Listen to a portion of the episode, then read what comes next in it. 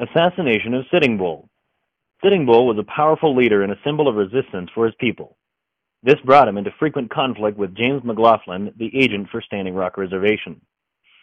Having heard about the spirit dance, Sitting Bull invited Kicking Bear to explain it to him. On October 9th, Kicking Bear arrived and began to teach the spirit dance. This gave McLaughlin his chance. He wrote to his superiors, It will be necessary to remove him, Sitting Bull, from among his people. On December 12th, McLaughlin received orders to arrest Sitting Bull. He sent the Indian police to do this, adding, You must not let him escape under any circumstances. At daybreak on December 15th, Police Lieutenant Bullhead arrived at the quiet, unguarded settlement with 43 policemen.